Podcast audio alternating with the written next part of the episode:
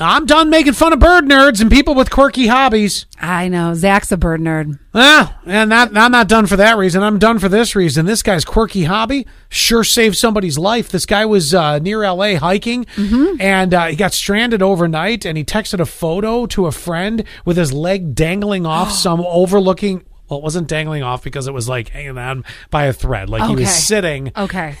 Okay.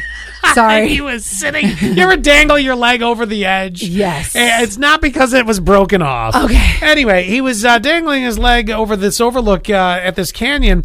Later said that he was lost and uh, his phone was dying. So rescuers started searching and, well, they posted the photo. Well, that was in case anyone knew the area. So this random guy by the name of Ben Kuo, uh, well, he saved the day. Ben has this weird hobby where he enjoys looking at random photos to see if he can figure out where they were taken. So what did he do? He got to work, figured out the general area, told the cops. They found the guy. The internet will solve everything. Yeah. Do you remember the one documentary about um it was called Don't M- with Cats Oh.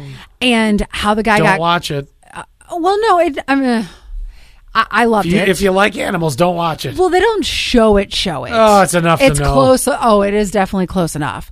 But how that guy got caught was the help of everybody on the internet. Yeah. It's amazing. It is. See? and I could see, like, too, if I go somewhere all the time, that I would recognize a place. Good point. See, stopping to make fun of all the bird nerds.